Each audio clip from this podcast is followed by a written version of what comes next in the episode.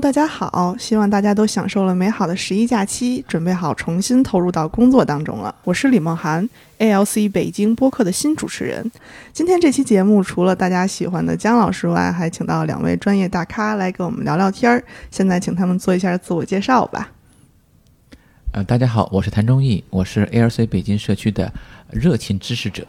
也是热活动的热情参与者。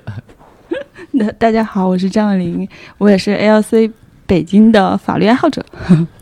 好，大家好，我叫江宁啊，是 ALC 北京播客的老主持人了。好，欢迎欢迎，感谢科创中国开源产业科技服务团的大力支持。嗯，不知道大家最近有没有关注到一个热点事件？某创业公司发 PR，受到国内开源界 N 多挑战。最受挑战的一点呢，是它侵犯了阿帕奇基金会某孵化项目的部分知识产权及品牌。在这期节目当中，我们来聊一聊开源软件中的知识产权都有哪些，阿帕奇基金会对旗下项目都是如何进行知识产权管理的。首先，我们先来明确一点啊，一个软件在知识产权上都有哪些内容呢？啊，这个有请伟林来给介绍吧。呃，其实知识产权整个内容体系是比较大的，但是如果说从开源层面的话，可能主要涉及到是三个方向。第一个就是大家比较熟知的是商标，另外两个就是专利和这个著作权，就是大家常说的版权方向。嗯，这三项目前应该是开源行业里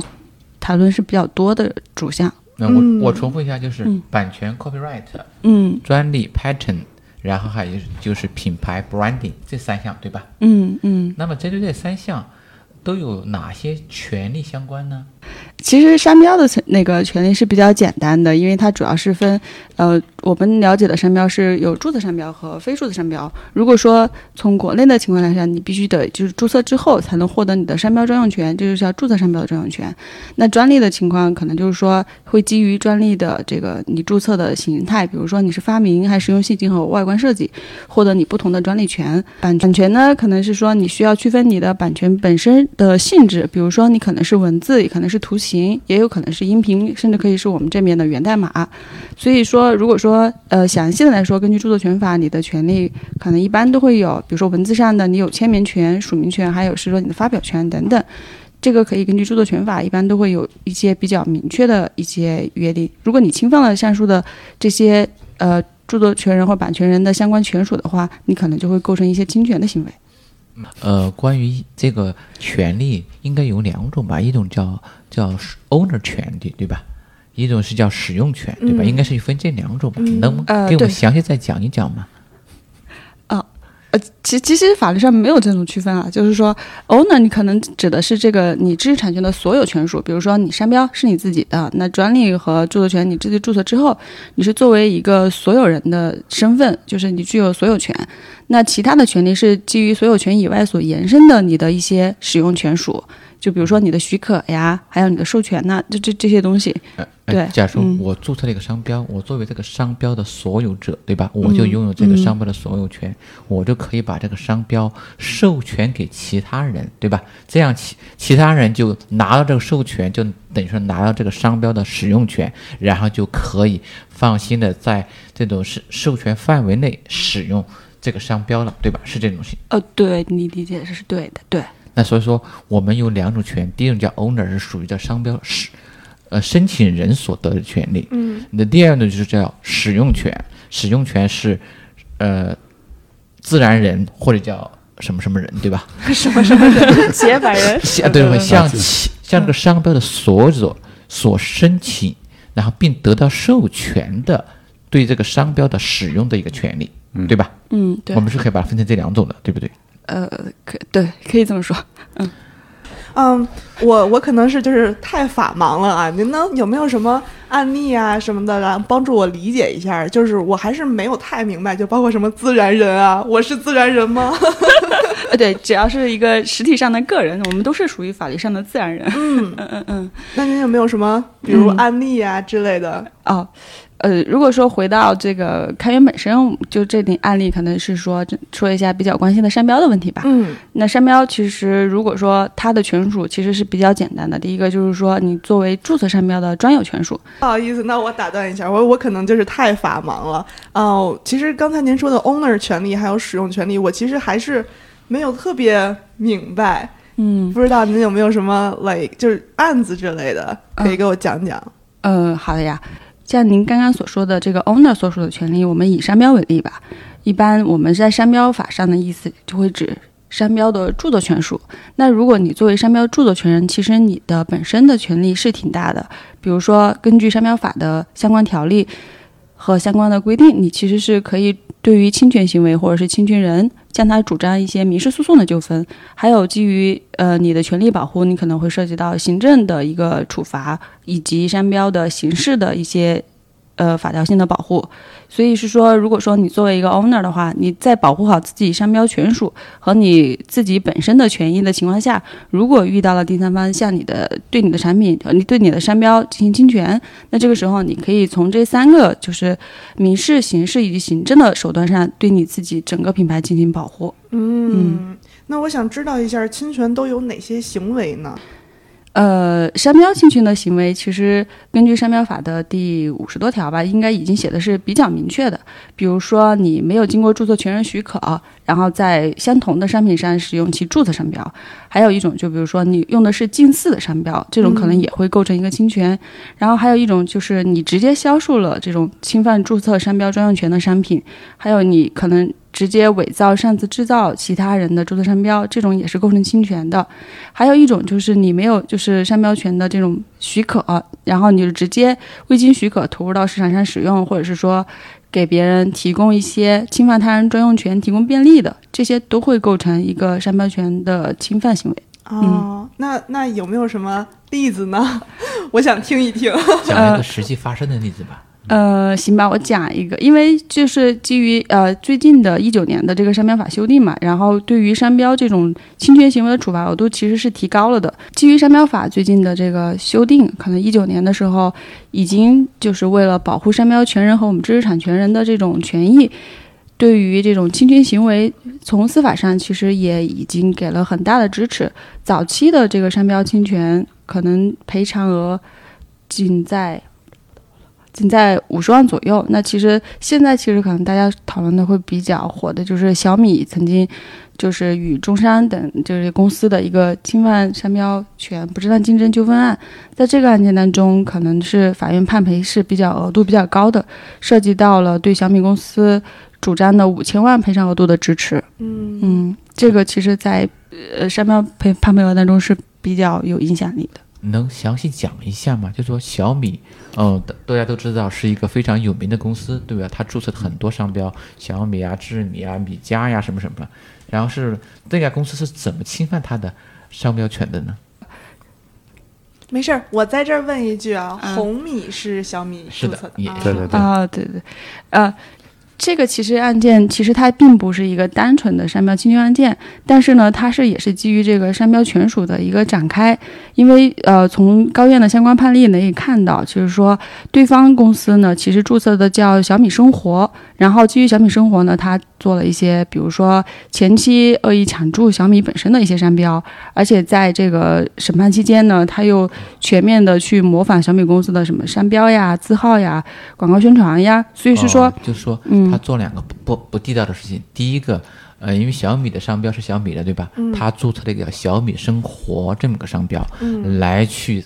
呃，来去制造混淆。第二，他在呃销售和广告的时候呢，也大量模仿了小米的一些特性，嗯，然后是再来造成造成了混淆。在蹭热度，就是模仿他的风格。对对对，我我觉得这里面可能就是让别人误以为他要做的东西导，呃，东西是小米的，这样就产生了一些实质的一些侵权。然后这种侵权的话，会对小米产生一些啊、不太好的一些影响，特别是对他们销售的东西会产生一些影响。特别特别是如果他在卖一些质量不太好的一些东西。对我还想说来着，呃，对对对，其实就是呃，好像小米在主张这个相关权利的时候，也就是曾经这个导致小米被上海市监局认定为它的产品不合格，也会是因为这一家的产品会对它的品牌直接造成一个影响。嗯那在这个像您刚才说的定它为产品不合格之前，小米没有发现这家公司吗？呃，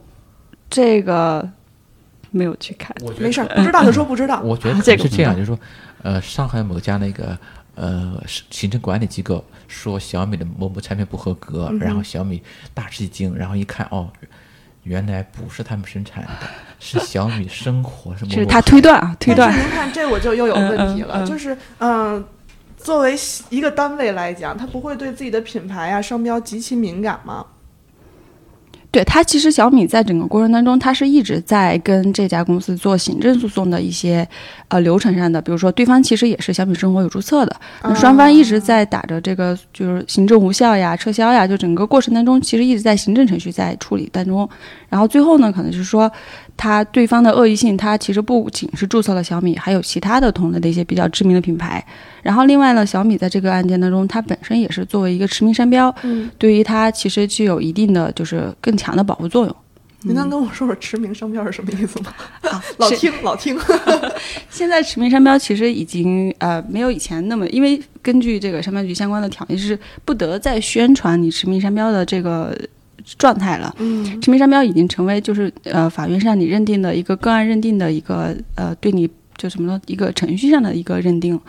然后所呃我们大家可能了解的驰名商标现在其实分两种，一种是注册之后的驰名商标，还有一种的品牌可能已经大到是不用注册，但是也会被认为驰名商标，但这种是比较少的。现在目前国内认定的驰名商标的量应该是已经比较大的。对驰名商标的认定，一般都会要求是比较高的，比如说你的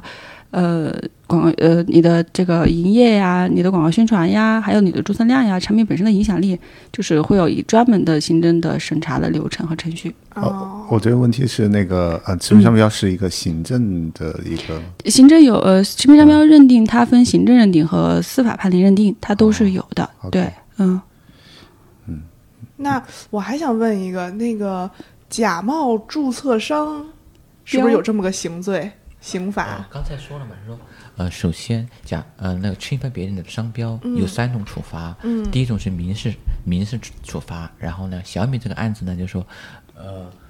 呃，中山的该公司呢最后被判要赔了五千万，这是这就是民事的赔偿。嗯除了民事赔偿之外呢，还有刑事的呃诉讼。刑事诉讼就是说专门有一个罪叫假冒侵犯商标罪。嗯，这个罪呢是呃是刑根据刑法多少多少条，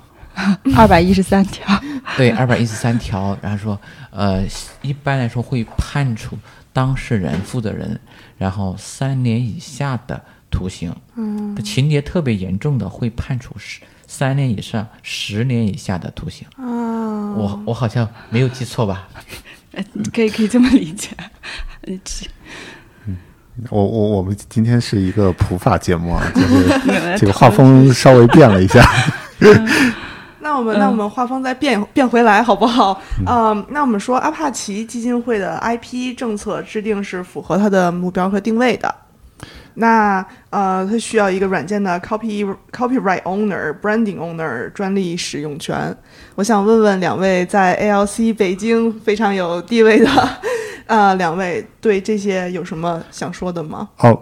这里面可能就会涉及到我们就是往阿帕奇软基金会就是捐赠项目的时候，我们到底在捐赠什么？嗯呃，其实，在捐赠过程中，我们其实是要签一些法呃法律文档，一个是 SGA，就是软件许可啊、呃协议，然后还有一个就是呃 CLA，就是贡献者协议。贡献者协议又分为两种，就是一个是公司的，就啊、另外一块的话呢就是个人的。然后，然后因为因为我们平常就是开源项目的话，现在大家看到都是代码，这些代码的话，实际上它是有 copyright。然后这个 copyright 的话，嗯，就是呃，因因为我们已经把代码开放出来了，在转转交给别人的时候，其实这或者转交给基金会的时候，实际上，嗯，就是我们这个 ownership 其实其实是是是是没有变化的，这更多的是我们是授权给基金会，然后只不过是基于这个版本基础上，基金会的人在开发的时候，那个版权其实就属于基金会了。然后在阿拉奇那块来说的话，就是 CLA 的话，其实它做了一些呃限定，一会儿我们可以 呃交给我们的这个律师、这个法律法律爱好者来去详细解读啊。呃呃，我我这边我我的理解是说，我们就是嗯、呃相当于是把一些呃权利让渡给基金会，然后由基金会来去帮我们来做一些啊、管理和维护的事情。这样有个好处就是，一旦有纠纷的话，就是基金会可以给我们出头。撑腰。啊，对对对，因因为之前其实有很多的项目，就是嗯，其实他们受了一些委屈，就被别人欺负的时候，实际上都会想着要找一个家，找一个 大靠山来帮着来做这件事情。所以我觉得，呃，基金会就是在法律层面上面给大家做了很多的啊、保保护。嗯我来补充说一下吧。当一个项目捐献给阿帕奇基金会的时候，这个项目的原来的 owner 他要签署一个法律文档，叫 SGA，就 Software Granted Agreement。嗯然后这个文档呢，然后呢，呃，韦宁呢在 ARC 的博博客上曾经写过一篇文章，对它的法律条款经过很详细的解读。然后那个韦宁，要不你来说一下？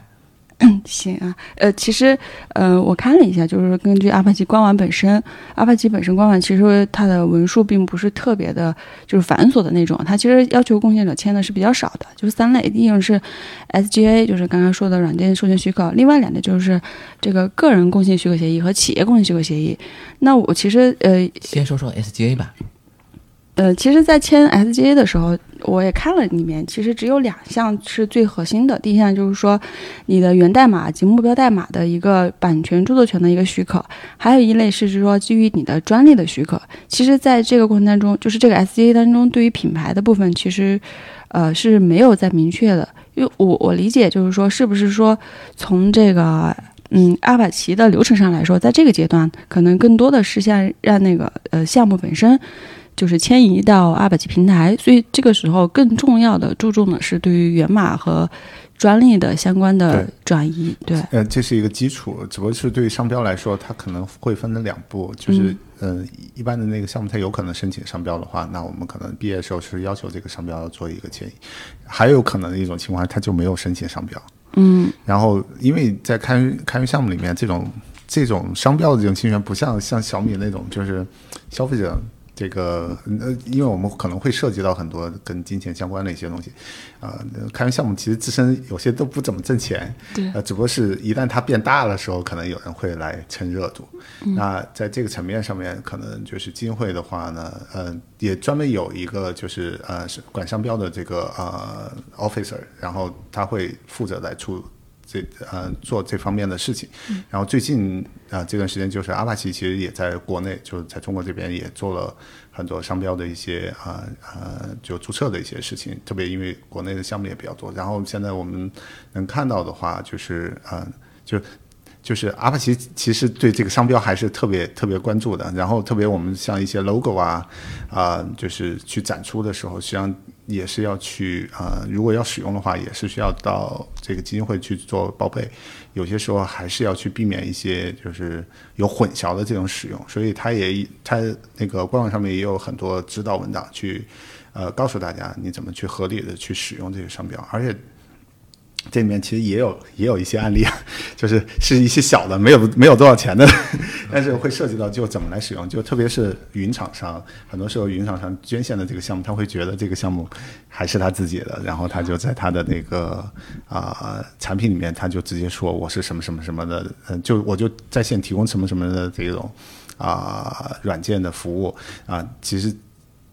其实这也是不合规的，就是在阿帕奇的这个角度上，就是你可以明确说，你基于我的这个来做的话，你可以 power by 什么阿帕奇什么什么，但你不能直接用阿帕奇什么啊，我们简单说阿帕奇 Hadoop，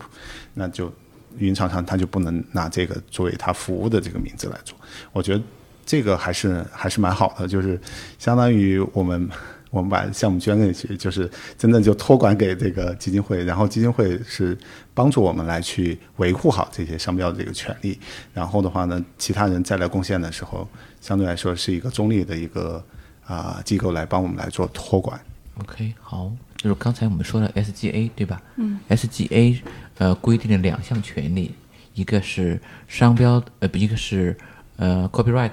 的使用权，一个是版权，一个是专利的使用权。这两个是明显在法律文档里面签署已经授予给了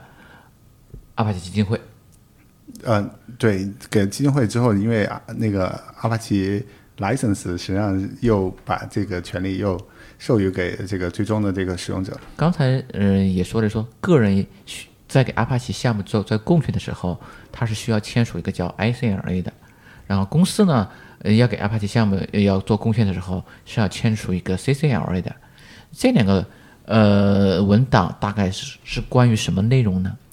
其实这两个文档跟 SGA 本身是重合的很大一部分，因为可能就是说涉及到比如说 ICLA 和呃这个 CCLA，可能更多的是对于捐献者本身的一个免责的一个担保以及相关条款的增加，可能也是就是更好的让企业或者说个人向基金会提供项目的本身也减少它本身的顾虑吧，就是说那种免担保的一些相关的条款在里面。哦，那其实也是说，嗯也是说我要给一个阿帕奇基金会的项目做嗯贡献，对吧？或者我的公司也来做贡献。那么我做贡献这些呃版权，还有这些这些专利的使用权，我都贡献出来，对吧？都授予阿帕奇基金会，对吧？嗯，对，其实它的这个 CCLA 里面也会给你一个，或者说 SGA 中也会有一个附件。其实，在这个过程当中，你其实呃，在附件的里面，其实作为捐献者可以关注一下，因为它给了一个排除权和选择权，就是你想要捐的和你不想要捐的。其实，在附件当中，如果说对于捐赠者关注或自己觉得很重要的，还是建议需要在这儿可以明确一下，就是更好的保护自己的一些有一群人，然后比较比较热心，然后他们做了一些开源项目，然后这个开源项目呢，就是发展的也不错，但是呢，就是实际上就是他们有可能会被大公司侵权，然后呢，侵权的时候，因为他自身又没有什么保法律保护，那那这个时候可能他们会觉得，就是他把他们项目捐捐给这个啊、基金会啊，然后基金会如果出现这种情况，基金会会给他们出头。就类似于像这种情况的话，就是如果我们再去推推导的时候，就是啊、是不是会出现一些情况？就大公司他去反诉的时候，说说你这个没有一个法律实体啊，或者什么的，会不会出现这种情呃况？，我我理解，其实个人在这个里面也是一个法律实体，不是就是说，因为基金会平台是不不禁止个人的嘛，那其实这个个人本身要对他个人的这个创作的作品或者他的原原创是需要承担法律责任的，他签的就是这个个人的这个协议。啊，就 S A L 其实就可以 cover 住那个 S G A 吗？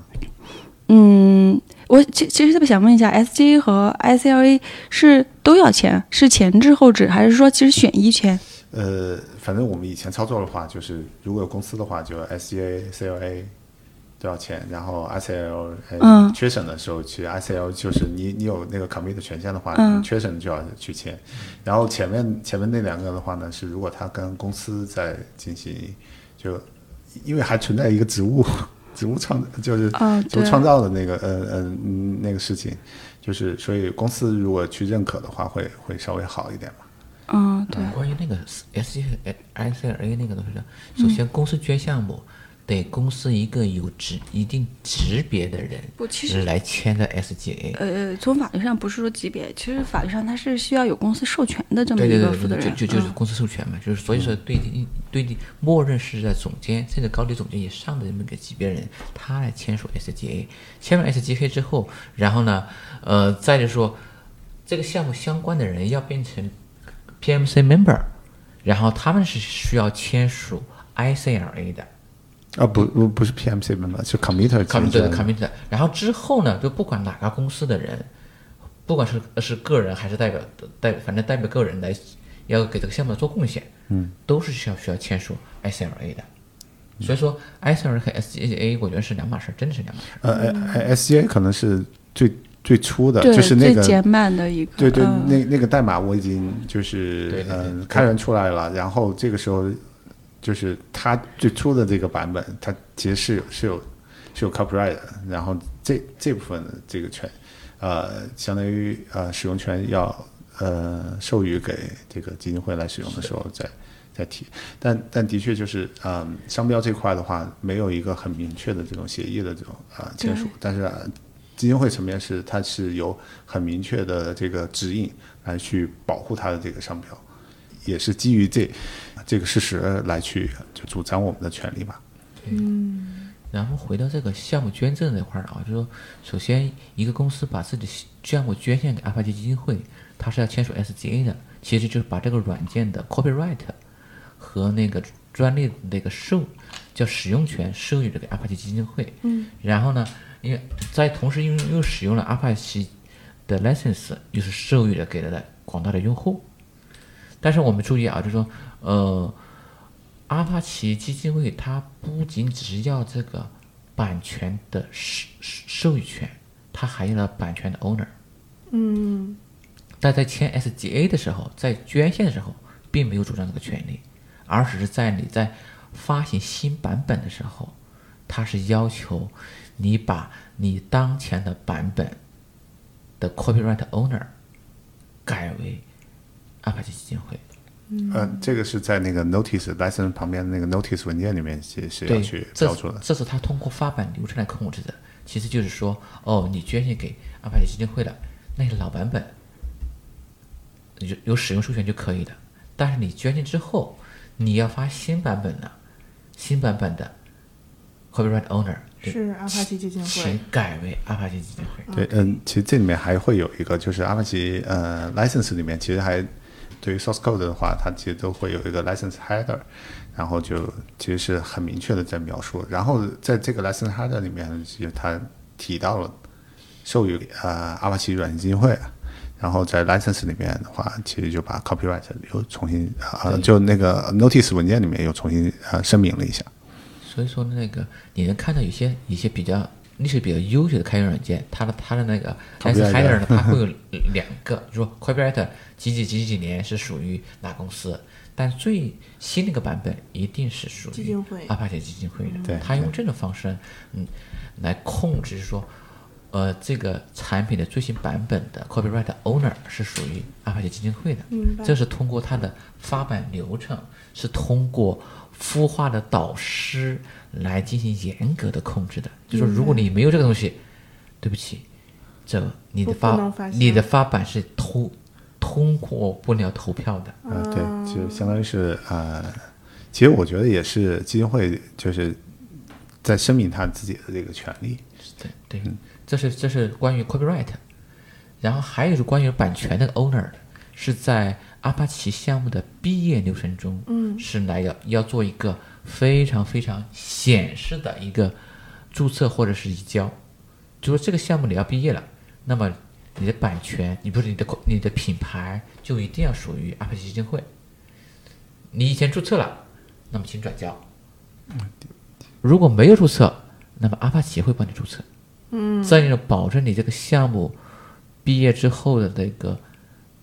商标 brand branding 的 owner 是属于阿帕奇基金会的。嗯，这个都是所以说他通过这个两个流程来保证这两个权利的 owner 是属于他的。嗯 就是为什么要属于这个阿阿帕奇软件基金会？其实他就特别会特别看重，其实这是知识产权的一部分嘛。但在国内的话，大部分的这个程序员可能他对这方面这个意识不是很强。呃，我来说一下这个为什么阿帕奇要这么来做。首先，阿帕奇基金会的它的那个使命呢是，呃，为公共友好来做软件。嗯，所以说他做了一系列的设计，包括它的强制它的 license 是 Apache V2，对吧？是商业友好的。然后他所以他要求他所有旗下已经毕业的项目，他的版权的 owner 和那个和扩那个 branding 的 owner 都应该是他自己的。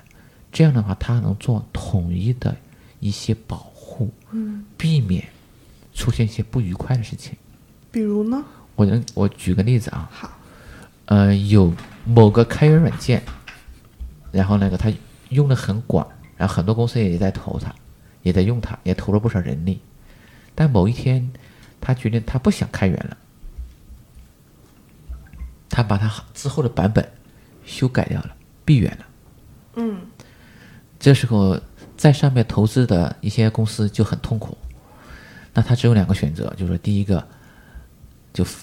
因为拿不到开源版本了，拿不到最新的开源版本了，然后他就只能要么在现有的老的开源版本上来再往前迭代，嗯要么就只好彻底放弃它。嗯而这种东西对于呃只要出现一例，对整个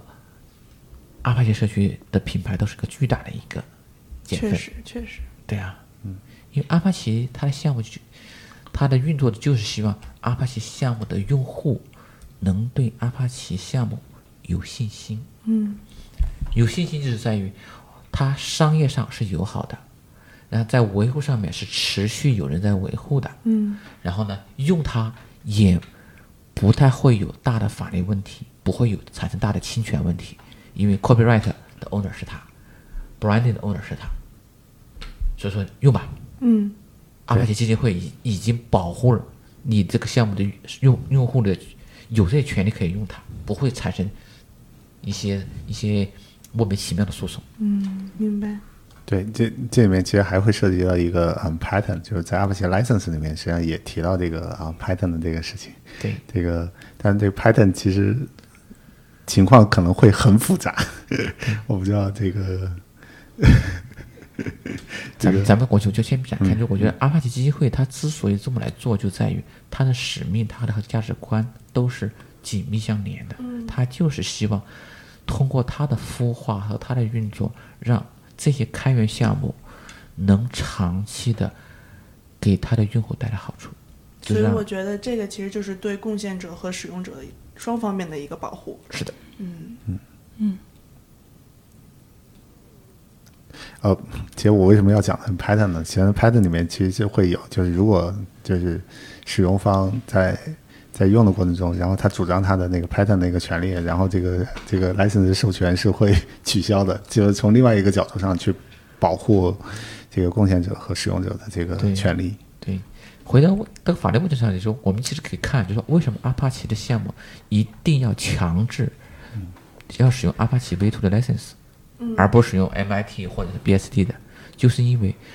呃阿帕奇 license 是带有是带有专利授权条款的，对吧？嗯而 B C BSD 和 MIT 都是都是没有的。嗯如果一呃对于一个商业用户来说，他所使的开源软件，他如果是有专利授权的话，他会放心的多。嗯，明白。所以 Apache 的 license 被认为是商业友好的 license。OK，也是比较宽松的这个 license。对，是的。还有咱们还有其他点要说吗？知识产权这块的话，就是嗯、就是我们的这个广大程序员实际上对这方面还是比较淡薄。嗯，那个一个就是呃，别人代码可能考来考去的，他他没有从版权的意识上面来去想这个事情。然后另外一块的话，可能商标这块的，国内的这个侵权可能。呃，环境呃环境问题吧，这个可能侵权的这种事情会会比较多，然后这个维权的成本也可能会比较高一些。就最近其实也遇到一些事情啊，就是嗯，如果我们自己要做一个开源项目的话，可能我们需要从多方面去保障我们的权利。首先，我们第一个是不侵别人的权，另外一块的话，我们要保护我们自己的权。就是如果你有一个好的点子，你有一个好的想法，然后你又有一个好的名字的话，那最好还是去申请一个商标。在你没有捐献给开呃基金会的时候，可能我们先要做好这样的这个准备，嗯，免得就是嗯，等你花了一两年的时间，你好不容易把这个社区建起来了，呃，知名度也达到了，然后突然有一天别人告诉告你侵权，你的商标侵权，然后被迫去改名字的时候，其实也是挺痛苦的一件事情。相当的痛苦。嗯，把项目捐给阿帕奇基金会，第一件事情就是起名字。之前其实我们有好多项目都名字也是改来改去，其实就是因为它的名字可能跟其他的项目有点像，或者或者或嗯，者说说一个流程上的问题啊，嗯。起名字很重要，但是起名字公开之前，先赶紧把它注册了，提交申、哦申请了，对对对，申请了你再公开，啊，嗯。所以哎，确实是。嗯，感谢您的提醒，希望各位听众也记得这一点。哎，但是我们现在有可能会出现就抢注自己有不用，然后啪啪啪，这个我注册个 两百个，反正成本也不是很高。我想知道注册一个商标和一个名字这样子大概费用是多少呢？现在可能就几百块钱就可以了。哦是嗯吗嗯，对。那看来我赶紧给 BRPC 得注册个名字去啊。就是你马上毕业的话，我觉得可以让二姐来去注册。公开这么久了，建议你检索一下。对，因为 BRBC 你就你想着 B 的事儿，然后看着这个品牌事儿还没解决，我们得赶紧去看一看。啊，对，我觉得可以先看看，但一般来说就是呃，这种侵权它是其实是能带来实际利益的时候，它可能会做的比较多一点。哦，明白明白，对。嗯，那就这么说，B I B C 别人被看上的机会还比较少，对吧？不不，这个是看后面这个发展了，但但是我觉得可能也是会提醒一下大家，就是如果你觉得你的项目比较好的话，那你还是要去注册一个商标，啊，防范于未然嘛。嗯，反正也不贵，对吧？确实啊，感谢啊、感谢各位今天来跟我们一起聊聊天儿。希望我们这期节目呢，各位听众也有所收获。那今天的节目就到此为止啦，感谢您的收听。稍等，我们这边有个法律爱好者要给一个声明。嗯，对，没错没错。本节目仅供参考，不具有法律意见。对，还是要咨询呃相关法律问题，还是要去咨询律师律师。嗯对，就是然后希望大家拿起法律的武器来保护自己。对，就是有了自有了法律意识，但是真的也碰到具体的事儿，还得要找律师。嗯嗯，嗯，对。好的，那这期节目就到此为止啦，拜拜。拜拜拜拜